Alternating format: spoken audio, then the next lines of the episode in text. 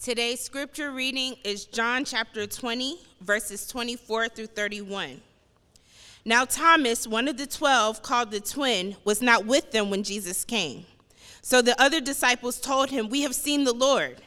But he said to them, Unless I see in his hands the mark of the nails, and place my finger into the mark of the nails, and place my hand into his side, I will never believe. Eight days later, his disciples were inside again, and Thomas was with them. Although the doors were locked, Jesus came and stood among them and said, Peace be with you. Then he said to Thomas, Put your finger here and see my hands, and put out your hand and place it in my side. Do not disbelieve, but believe. Thomas answered him, My Lord and my God. Jesus said to him, Have you believed because you have seen me? Blessed are those who have not seen and yet have believed. Now, Jesus did many other signs in the presence of the disciples, which are not written in this book. But these are written so that you may believe that Jesus is the Christ, the Son of God, and that by believing you may have life in his name. May the Lord add a blessing to the reading and the hearing of his word. So, seeing is believing. I'm sure that's a phrase we've all heard before. Seeing is believing. And for the most part, it's fairly reliable.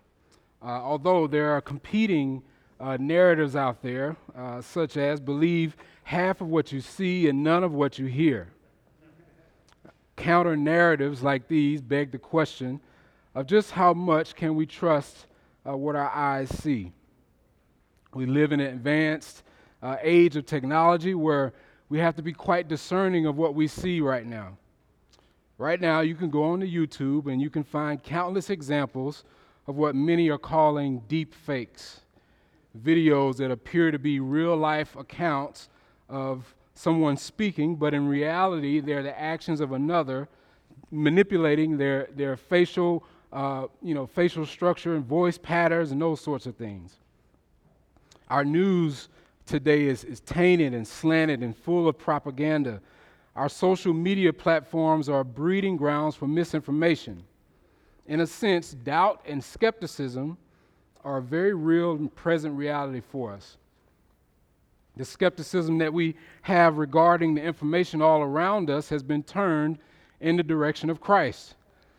And this is nothing new. Skeptics have been around. They've always been around. They've, they've always had ways of explaining away the resurrection of Christ. Truly, in this regard, there's nothing new under the sun.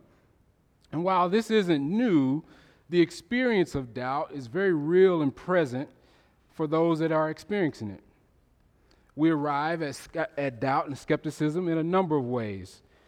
Uh, for some of us, it's mis- misinformation. We all likely know of someone that has read something, talked to someone, watched a video, watched a documentary, something that has led them to trouble uh, the, to, to question the truth regarding Christ. And some people are led away by false narratives uh, regarding our Lord and Savior. For some, it's, it's prosperity. Prosperity be, breeds doubt. For some, it's suffering and difficulty that lead to doubt. However, we arrive at doubt, we should see ourselves in Thomas this morning. Perhaps you haven't struggled with doubt. Perhaps you've never questioned whether Jesus really rose from the dead. And I would say, even for you, there's hope and encouragement from Christ this morning. And so here we find Thomas, as many has referred to him uh, as, as doubting Thomas. This morning, as we walk through, the, through, this account of Jesus and Thomas, we have three points. I think there's three uh, themes you can find in this passage, and those themes are sin, salvation, and sufficiency. Sin, salvation, and sufficiency. Our first theme will be the sin of Thomas. But before we jump into the sin of, of Thomas, I wanted to give a little bit of background on, on who Thomas is. He certainly was a quiet uh, disciple. There are only three accounts of Thomas speaking uh, in the Bible. They're all found in John. The first is John 11 16. And there we find Thomas commenting uh, responding to Jesus after he's decided to go to Bethany to raise Lazarus from the dead. Thomas says to the disciples in John 11 16, Let us go also, that we may die with him. On one hand, you, you find Thomas as a pessimist. Uh, he, he saw the glass half empty. He, in his mind, he saw if we keep this up with Jesus, we're going to die. We don't, there's no way out of this. If we do this thing of going to Bethany, going back to the place where they were looking for Jesus, we're going to die. But on the other hand, we could see Thomas may have had a, a bit of courage in his devotion to Christ. While on one hand, he's a pessimist and saying, let's go to die with him, he is actually saying, let's go and die with him. He had resolved in his mind that this is the only way uh, out for them was to go and to face uh, certain death. The second occasion of Thomas's speaking we find in John 14, uh, verse 5. This is right before Jesus' uh, famous I am the way statement. Thomas says, Lord, we do not know where you are going. How can we know the way? This was in response to Jesus' teaching that, that they knew where he was going. And I would say, in Thomas's defense, this, this passage, this account, it actually is pretty confusing. Uh, Jesus did, he had just told them moments before that where he was going, they couldn't go. And so Thomas is like, well, what, which is it? Do we know where you're going or, or can we not go? What, what is it? help, me, help me understand what's happening here. And so I think from these brief and few accounts of Thomas, we see him as a man that was serious and devoted and very practical. Thomas uh, was a man, he needed to know what was going on. He wanted to know what was the plan, what was the next step. He was going to be committed, but he didn't want to be left in the dark about what's going to happen. And so, as we look at the sin of Thomas here, I want us to, to picture a man uh, wrestling with what the future would hold, as were the other disciples. Uh, there's a number of, of observations that can be made from, from this passage this morning. The first of which we find is that Thomas was not with the disciples when Jesus had first appeared. Now, I like to believe that uh, in God writing the scriptures through John, God is being very efficient. Uh, what I mean by that is not, not every word here uh, holds the same meaning, but, but God's not wasting words here. He's not, he's not doing small talk. And so when, when John notes that Thomas wasn't there, my, my first thought was, well, perhaps uh, uh, Thomas had a, a legitimate reason for not being there. Maybe he was out gathering some food for the disciples. Maybe, you know, maybe he was doing something uh, that, that warranted him not being there. But again, I think John, in making note of this, is, is not necessarily asserting any, any wrongdoing in Thomas's absence, but I also don't think that he had to. When you think of the circumstances that surrounded his absence, I think it speaks to his guilt. Thomas has spent three years with the disciples and Jesus, and at this very moment, a moment of uncertainty, fear, and doubt, he decides to abandon the fellowship of God's people. Some have jokingly referenced that Thomas missed out on the Sunday evening worship that happened the week before. This is instructive for us this morning in that when we miss times of worship, times of studying God's word together, we're missing out on the presence of Jesus. Pastor Carter highlighted this for us last week, and that the worship of God's people is meant to be Christ centered worship as he places himself in the midst of his people. So if you are struggling with doubt this morning, my question for you is Are you taking every advantage Uh, of the opportunities to meet together with God's people. Or, on the contrary, if you want to write a handbook for how to drift away from God, how to walk away from the faith, the best way to do it is to stop meeting with His people. To be clear, you can be in church every week and drift as well. But again, to isolate yourself from God's people is a sure way to invite doubt in your life. So, as we continue to examine the sin and the life of Thomas, it's, it's, we see his resolute response to the gospel message.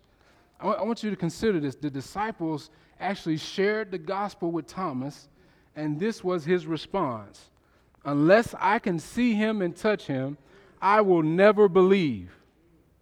Do you hear? I mean, he has a lot of resolve in that answer. He's, You would think Thomas was, was no more than somebody that they met on the street and shared this good news with.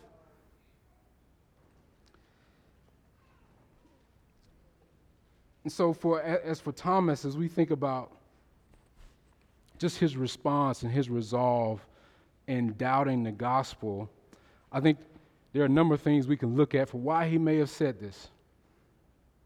I think for Thomas, his, his doubt and resolve were perhaps a way for him not to be disappointed again. Even though Thomas said, Let us go and die with Jesus, I believe that somehow in his heart he, he felt like, okay, Jesus is going to pull us out of this again. We've been in these crazy situations before. We're going to figure out a way to get out of this, out of this situation. And so, for, perhaps for him, his doubt was a way to protect him from what he thought would be again another sure disappointment. Perhaps Thomas knew that they were telling the truth uh, about Christ being raised and, and meeting him.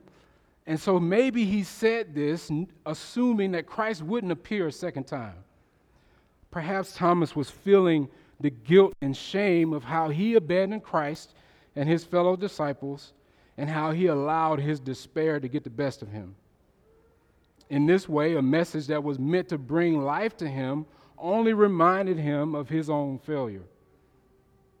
So, for us, Thomas this morning is a good example of how not to handle the problems we face in life ask yourself this morning what do you do when disappointment comes your way? Are you like Thomas, prone to drifting away and becoming a lone ranger when times are difficult? What are the typical ways that, that you address the difficulties in your life? We all have found unhealthy ways to address the problems that we face in life. But we must be reminded that the worst way to address these problems is to walk away from God, His Word, and His people. When we do this, we cut ourselves off from life. There may be some of us, again, I've mentioned it before, it may be some of us that are showing up here weekly, drifting, doubting, but yet and still here. And so as I as we consider uh, Thomas this morning, I want us to see him as one in sin, but also see him as one perhaps hurting. Thomas found himself on an island, but as the Lord would have it, some, for some reason, he decided to come back. Some have argued that perhaps Thomas realized that the disciples were all that he had. I mean, in fact, he did spend three years with them. And so if you're going to be out alone, I mean, how, how are you going to fend for yourselves? And so in some, in some respects, he may have just had to come back because that was all he knew. To be sure, to be clear, Thomas had no reason to doubt and every reason to believe. Jesus foretold of his death and resurrection uh, on numerous accounts. One of these we find in Mark uh, chapter 8, verses 31 and 32. We find where it says, And he began to teach them that the Son of Man must suffer many things and be rejected by the elders and the chief priests and the scribes and be killed, and after three days rise again. And if, and if all that wasn't clear enough, verse 32 says, And he said this plainly. So if, if Thomas forgot or just didn't believe what Jesus had told them, his own brothers that he had spent these three years with were telling them that Christ had appeared and they saw him and he's, he's back again. Like, we, we're going to resume this plan, the mission. The mission is back on. We're going to do this. He, he knew them. They would never joke about this. And so, again, we find Thomas being in a tough place, in doubt and disbelief, and resolute uh, in his position. But I think this leads us to our, our next theme we see here the saving mercy and grace of Jesus. That's our second theme, the theme of salvation what we find in Jesus and his mercy and grace uh, extended to Thomas. And so, what we find in verses 26 through 29, in many ways, is a, a repeat of last week's message, last week's passage. John is careful to note that it was eight days later. Now, you know, in the ESV it says eight days later. If you're in the NIV, some other translations, it translates it a week. I don't understand the math. We're just going to say it was a week later and it was on a Sunday. And, and, and suffice that to say, so, but we see it was another week, and, and you know, Christ is, is coming uh, to meet with them again. And so again, we see that the doors were locked. Uh, in the previous passage, it was noted that they were in fear of the Jewish leaders. Perhaps that fear still remained. And this is helpful for us to examine because I believe what this teaches us is that perhaps it wasn't only Thomas that had doubt. No one there could say that they weren't encouraged by Jesus appearing a second time. And, this, and again, this is a reminder that doubt isn't just a one time event. It's quite possible that there were other disciples in that room that within a week were wrestling with what they had already seen. This is the work of Satan to attempt to steal the joy and the truth of the gospel from us. Our flesh wars against the spirit so that we might not walk as we should. Throughout the Bible, there are those who saw God do the impossible and shortly after doubted. I'm reminded of Israel, who saw God part the Red Sea, lead them to freedom, and only two weeks later, they thought that was a mistake and they thought it was better that they would be back in Egypt and, and, and remain as slaves. At least in that situation, they had food. And so for them, freedom, what good is freedom if you can't eat? But they doubted that the God that parted the Red Sea would not give them something to eat. And this, again, for us, this is a reminder that our confidence leaks.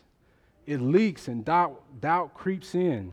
And so we need a constant reminder of who God is, what He has done, and what He has promised to us. And so here it is again, we have Jesus speaking peace over His disciples.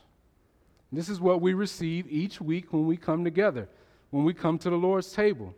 Jesus, spiritually with us, says, Peace. There's no more need to worry or be deceived, for I have conquered death. So have peace in me. After Jesus provides peace and comfort to those in the house, he condescends to Thomas. What Jesus does here in, appear, in appear, appearing to Thomas is nothing more than grace and mercy. Jesus appears for the benefit of everyone in the house, but especially that of Thomas. He didn't owe it to Thomas to appear. Again, Jesus had told his disciples of his death and resurrection multiple times. Again, here's another account in John 14 29. There we find Jesus saying, And now I have told you before, I have told you before it takes place, so that when it does take place, you may believe. And so his point, the whole point of him foretelling of his death and suffering was so that they would be able to hold on in the time of trouble. And still, Jesus is here having to appear uh, for Thomas to remove his doubt. I think it's interesting that Jesus doesn't come saying to Thomas, Thomas, we, we missed you last week, man. I, I showed up. We had a great time. Where were you? Thomas, you don't believe? I, I told you before. You remember? You remember all the different times we spoke about it? And so, what we find here with Jesus is that he is not like us. That's what we would do. That's what I would do. I would be in there saying, I told you so, trying to rub it in his face. But if we are going to see Jesus this morning, I hope that the Lord would clear out our eyes to see him as full of compassion. That's the Jesus that comes to Thomas, one full of compassion. Jesus comes to Thomas with love, peace, grace, and mercy. William Hendriksen, in his commentary on John 20, highlights that the demands of Thomas were met with the commands of Jesus.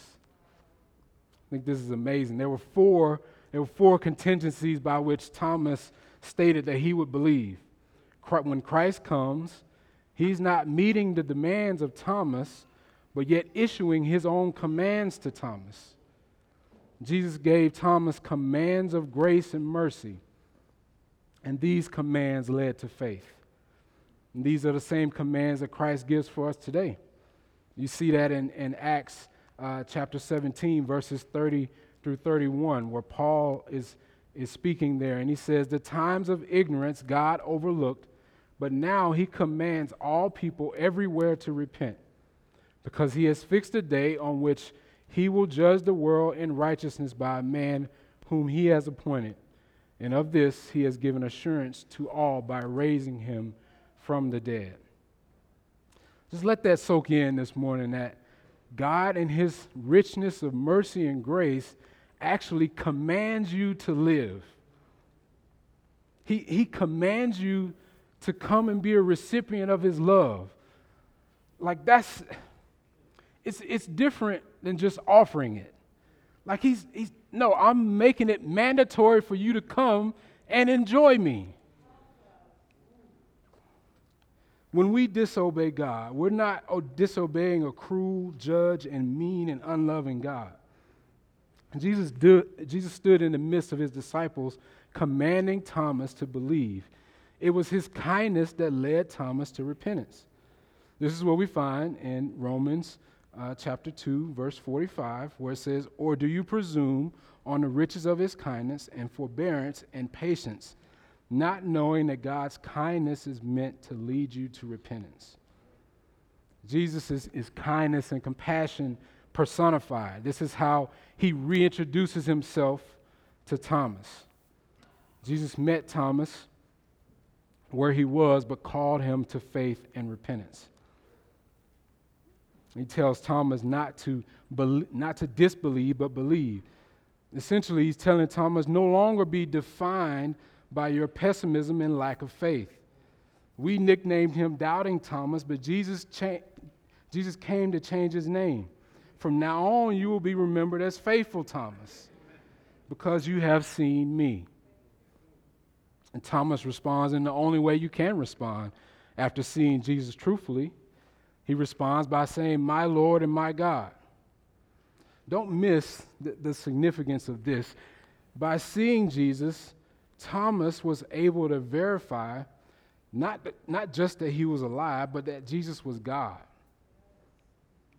And borrowing a, a, quote, a quote from Nick Batzig in his sermon on Thomas, he says, Thomas touched the physical Jesus, but saw God. By touching the physical, Thomas was able to declare eternal truth.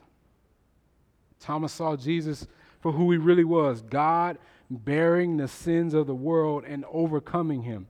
Jesus stood as a, a warrior, battle tested with the scars of what it meant to walk through and face sin head on. And he's standing there before Thomas saying, Look, I did it. Believe. No, no more room for doubt. I believe. Here I am. Put your hands in my side. Put your hands, see, see the nail prints. Jesus had truly overcome sin and death. Consider the fact that Jesus actually preserved and reserved his healed wounds and scars for Thomas. Thomas was able to worship Jesus as God.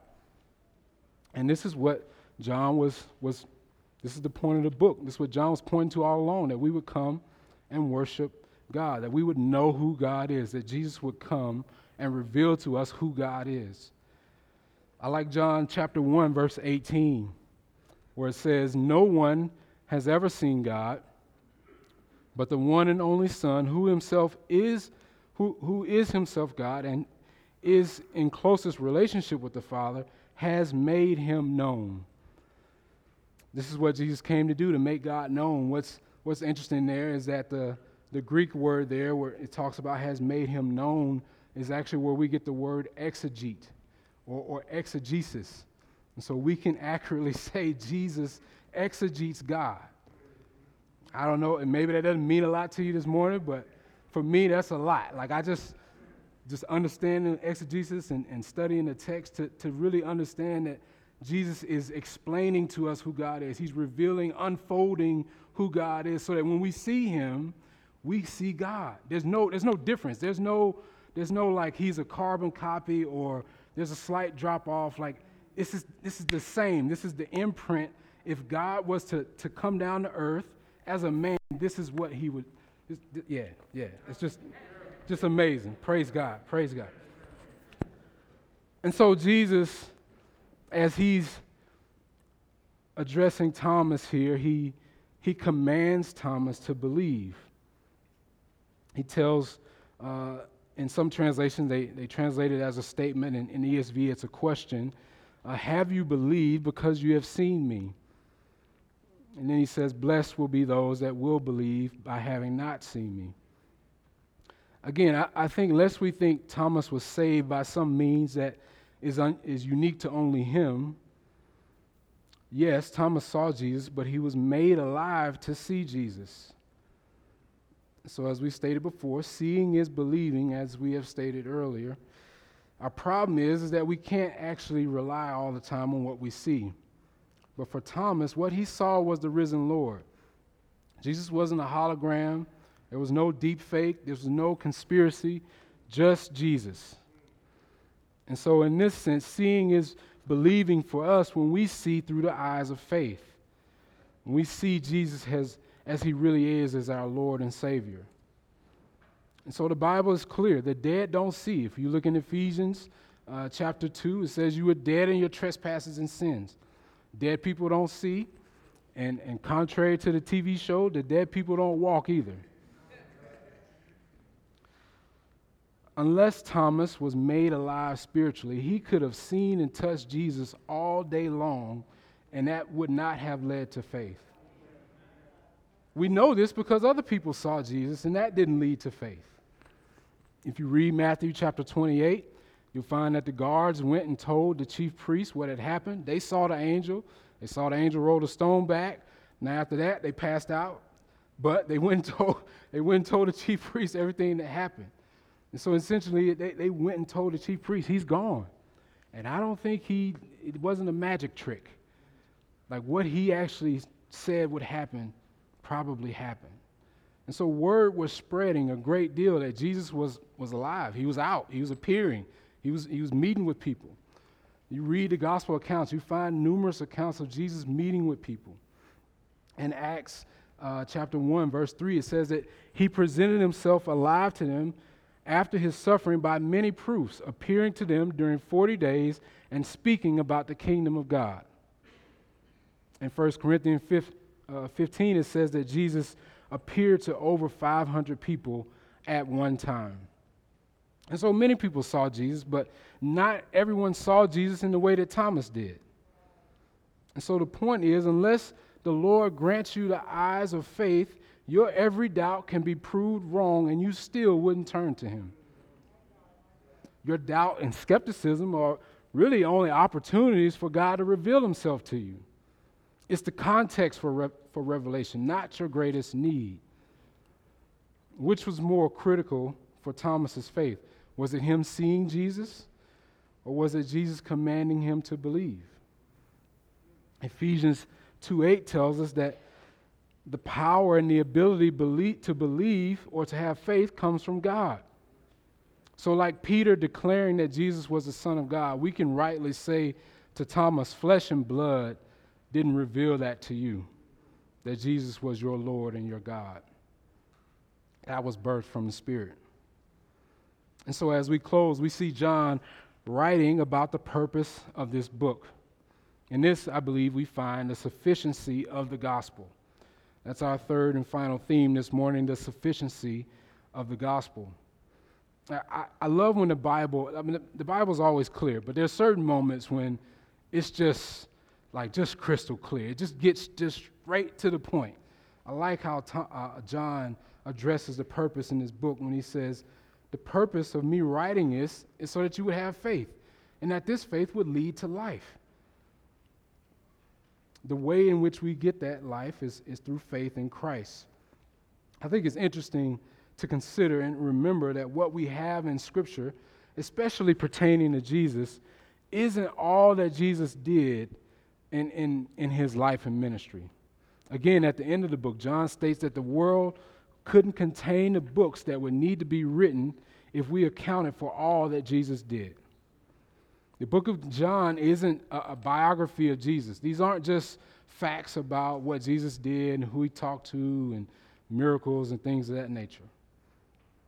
No, what, what John is saying here is that he is taking great thought to curate these accounts of Jesus so that you would believe. If we allow uh, Scripture to interpret Scripture, we we, we would know that Uh, 2 Timothy 3:16 says that all scripture is breathed out by God. So in fact, it's not only John that's curating the story of Jesus, but it's God through John. God is essentially putting together what we have in the book of John, Jesus' greatest hits. We have Jesus' greatest statements, his greatest miracles, all packaged together in a book meant for you to believe. And as you think about the book of John, doesn't it read that way? Like it's, it's impossible to walk away from the book of John, especially when he writes in the purpose for which he wrote it. It'd be different if he did put it in there, but he put in there at the end, hey, by the way, this is why I wrote it, so that you would believe. It's impossible to read the book of John and walk away from that book not answering the question of do you believe? The, I mean, the book is just aiming chapter after chapter, page after page at this is who Jesus is. This is meant for you to believe him. And so, again, Jesus' words call out to us this morning the same way as they call out to Thomas. Don't disbelieve, but believe. So, what John uh, is saying here in closing is that essentially, don't let's let's not get this twisted. Jesus is not about to go on, an appearance tour, you know, and doing show and tell everyone for somebody to come up and touch him and feel and feel the prints and all that. No, that's that's not what's about to take place here. This account was written for you to believe. Uh, and in this sense, we, we see that the scriptures are sufficient. This, this is sufficient for us to believe. So, without saying it, he's saying, actually, you actually don't need to see Jesus and touch him. The reason we know that is because Jesus said a few verses earlier there are going to be people that are going to believe in me that have never seen me. And so, what we should take away from this passage is that Jesus is not afraid of your doubt and skepticism.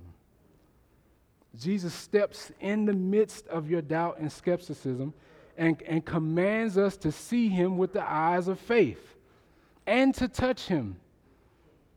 And so, what does it take? What would it take for you to believe? Bring it to God. He's big enough to handle your skepticism and your doubt. He's able to overcome your fear, your doubt, your shame, your sin, whatever that's keeping you from Him. Bring it to Him. Don't, don't be defiant in your doubt, but truly come to Him humbly, like the man we find in Mark chapter 9, where it says, Immediately the father cried out and said, I believe, help my unbelief. Let's pray.